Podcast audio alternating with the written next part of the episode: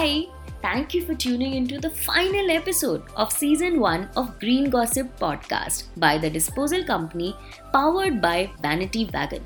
As you know by now, we made an attempt with this season to explore the intersection of childhood memories, education, work experiences, family values, and everything that has helped shape the sustainability vision of people behind some of your favorite brands. And we had a great season.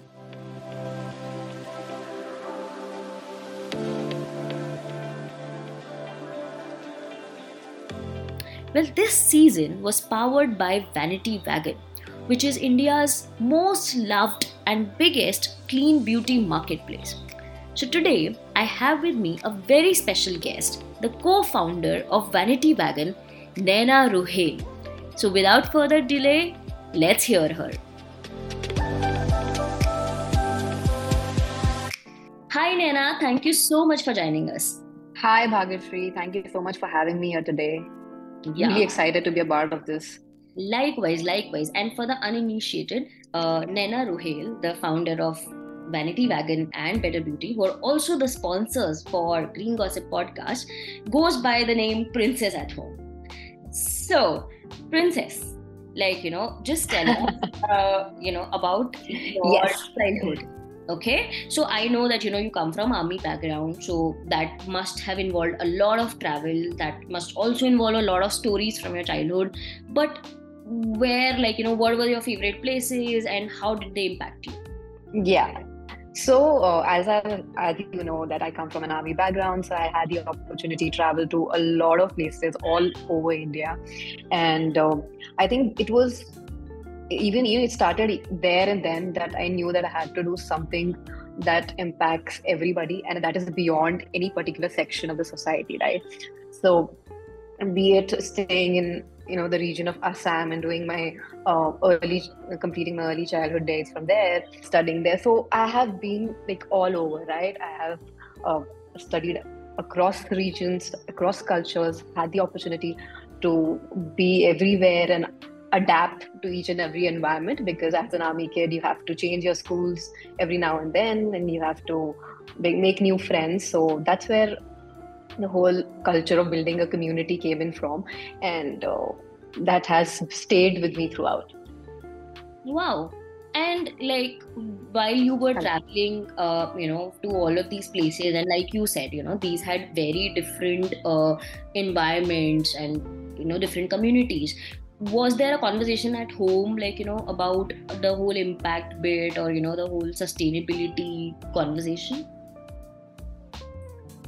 So i feel sustainability you know is a way of life right?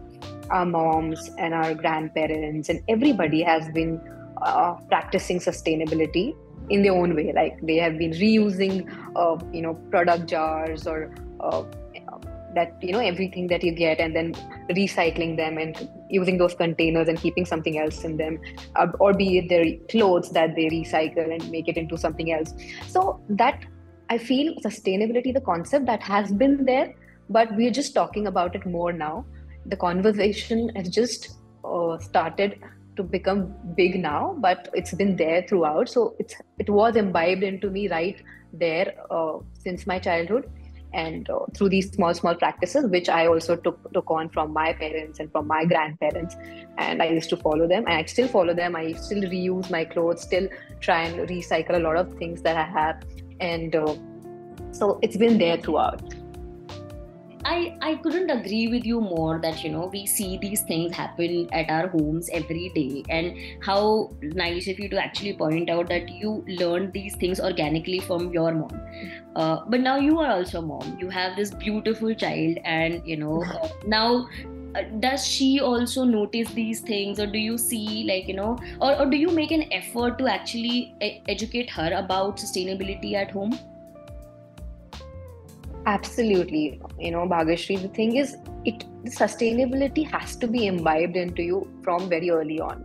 And now, with all the climate change and everything happening, I feel it's very important for us parents to teach our children to, you know, practice these small, uh, small activities, small things, and try to, you know, make it a routine of sorts, right? Make make it a part of their routine, and not like a certain extra extra or extra activity that they do to just call it call themselves sustainable. So be it you know uh, uh, switching off switching off the lights and saving electricity or throwing garbage in the dustbins and not throwing them on the roads or anywhere else.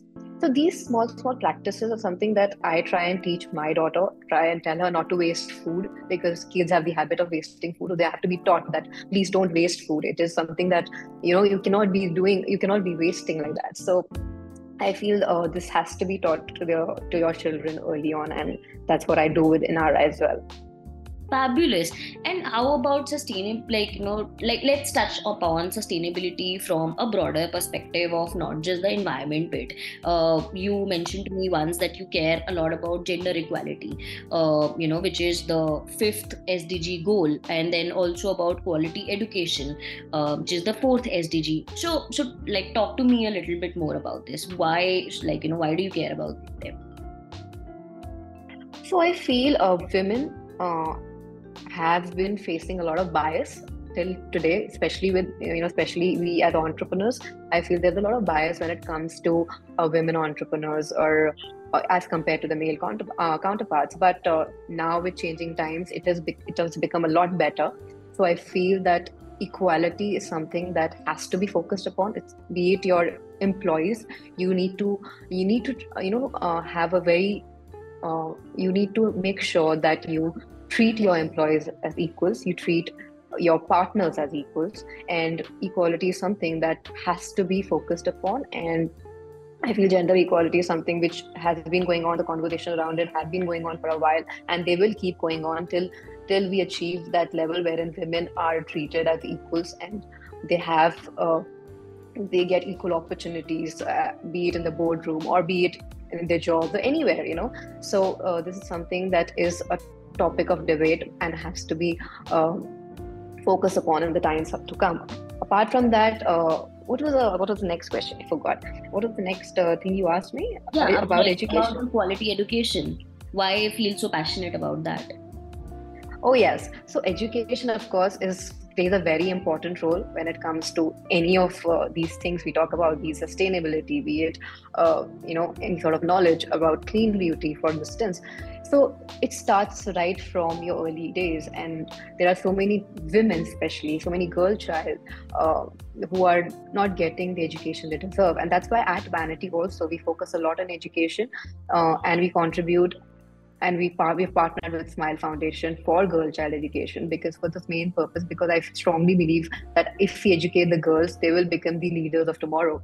Uh, so that is something I feel we have to uh, try and be it our own children, be it the little girls who are working, who are starting to work at an early stage, who are not getting the education we, they deserve because you know what happens boys are always getting the preference when it comes to education. But i feel that the girl child is some is one that we need to focus upon and who need who we need to educate because uh, i personally feel that girls can do wonders if they are educated so Naina, you really do believe in walking the talk, and um, that also uh, you've also shown that you know through your belief in responsible consumption and production uh, and you know through vanity wagon.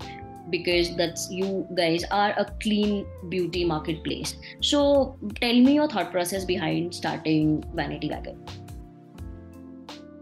So vanity wagon was uh, started with the idea of uh, you know focusing on women health and well-being now it is a very unique space for high performing and effective clean beauty over the last four years we have uh, we have built an inclusive community that celebrates and cherishes beauty in all forms and sizes, right? So uh, we believe that uh, women need to understand uh, their skin concerns and they need to embrace their skin the way it is.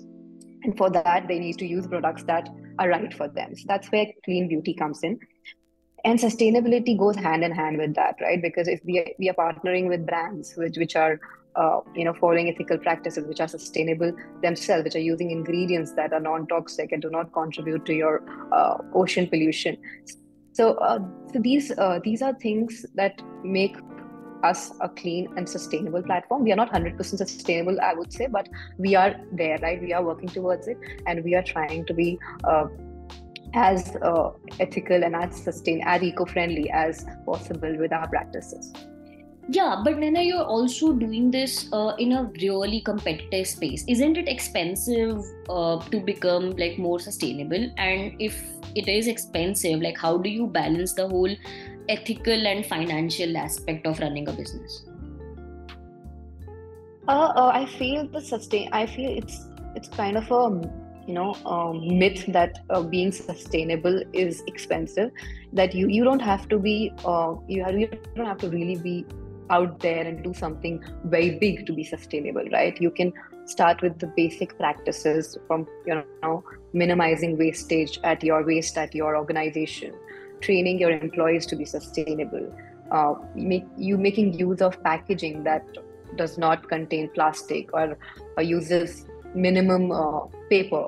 So you know these kind of small practices i feel can make you a sustainable organization. Of course you know if you want to be uh, doing a lo- creating a very big impact you have to be you have to spend a little. But uh, i think if we start small and if we take smaller steps towards being sustainable it can be achieved in the best way possible. So for us uh, that's that's our goal. Uh, we are working towards it as i said earlier and uh, uh, i feel that in the years to come uh, we will be a sustainable and leading platform in the whole of APAC region. And of course, uh, even with our on with our offline practices, we try to be as sustainable as possible. So, as you mentioned, that we are in a very competitive space, but we try to keep doing something new, just to you know have a niche and stand apart from our competitors. And like you know, partnering with organizations like the Disposal Company has made us you know uh, plastic neutral company So, uh, so it is something that you know these these initiatives are what keep us what make us stand apart from other competitors. And uh, we, we believe that uh, we'll keep on doing it in the time to come. Okay so you demystified that sustainability is really not that expensive to achieve but another hurdle that you know businesses face while uh, becoming sustainable or not is that pe- people or like running uh, people behind these businesses do not put sustainability in like their most priority list so how important do you think in today's time it is to run sustainable business or can you just really do without it today I feel it is important. No, I wouldn't say that it is your top priority, but uh, you know, at the end, the whole survival of ours and our well being depends directly or indirectly on our environment, right? And if we don't do something to maintain that ecological balance, um, where are we going? right we have to preserve our resources for the generations to come and if we if we as organizations don't do it and consider it just a fad or a trend that people are following then I think uh, then then that's a totally uh, different approach altogether. I feel that we should take it upon ourselves to take you know to bring take that initiative and be sustainable in our practice, not just for the sake of it, just to thinking about the environment and the planet is something that should be considered a priority, and we should work uh, accordingly on that. And finally, Naina, uh, I honestly see you as a doer and not just uh, not just a thinker. Uh, and you've really shown that through you know all the efforts that you put at Vanity Wagon. So how do you envision uh, Vanity Wagon uh, moving into the whole future and contributing to the sustainable movement? Well, I feel uh, that if we follow the path that we are on and keep doing what we're doing, uh, we will be a plastic negative uh, company uh, in the future. And uh, we will achieve the goals that we have in mind. Of course it will uh, it will take some time for us to be you know a completely sustainable organization. But uh, i think the path we are following and what we're doing right now is what gonna it's what gonna take us forward. And thanks to um, green gossip and the disposal company as i mentioned we we will continue to uh, be on the sustainable path and keep doing what we do. That's brilliant. Thank you so much, Naina, for taking our time and speaking with us. I'm sure your thought process will inspire a lot of founders. Thank you so much, Bhagashri. It was lovely chatting with you and um, great going. Keep doing what you do. Thank you.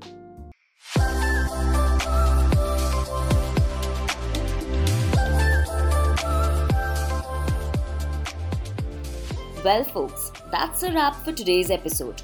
We hope that you too are motivated to become a sustainability champion. So do your bit.